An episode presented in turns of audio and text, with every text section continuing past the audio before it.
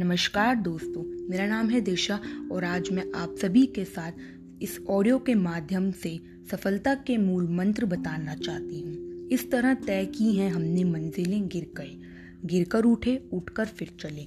हम में से प्रत्येक व्यक्ति महान कार्य कर सकता है। सफलता की राह में मुश्किलें आती हैं। गिर गिर कर संभलना होता है।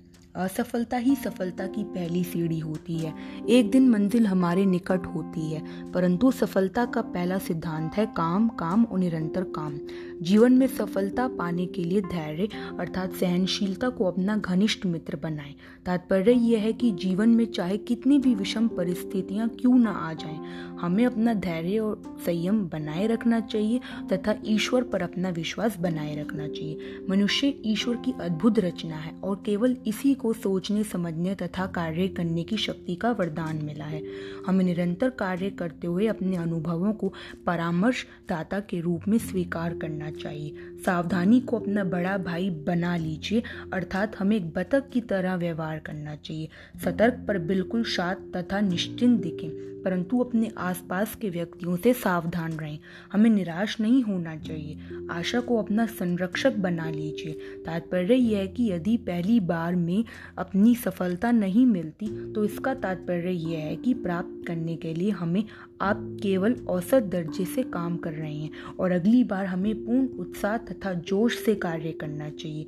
सफल मनुष्य वही है कि जो दूसरे के द्वारा अपने ऊपर फेंकी ईंटों से सुदृढ़ नींव और भवन खड़ा कर लेता है। हम सबको अपने लक्ष्यों को सामने रखकर अपनी स्वयं की सफलताओं तथा विफलताओं को ध्यान देना चाहिए तथा अपनी गलतियों को सुधार कर पुनः पुनः आगे बढ़ना चाहिए।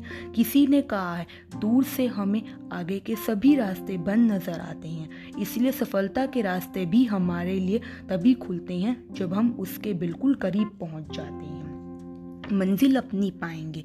आसमान को हम छू जाएँगे, अपनी मंजिल को हम पाएँगे, मुश्किलों से ना घबराएँगे। इस दुनिया में आए हैं तो कुछ कर दिखाएँगे, अपनी एक अलग पहचान बनाएँगे।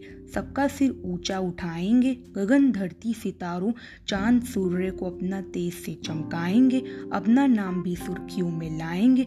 ऐसा दृढ़ संकल्प रखते हैं और इसे हम सच करके दिखाएँगे। धन्यवाद।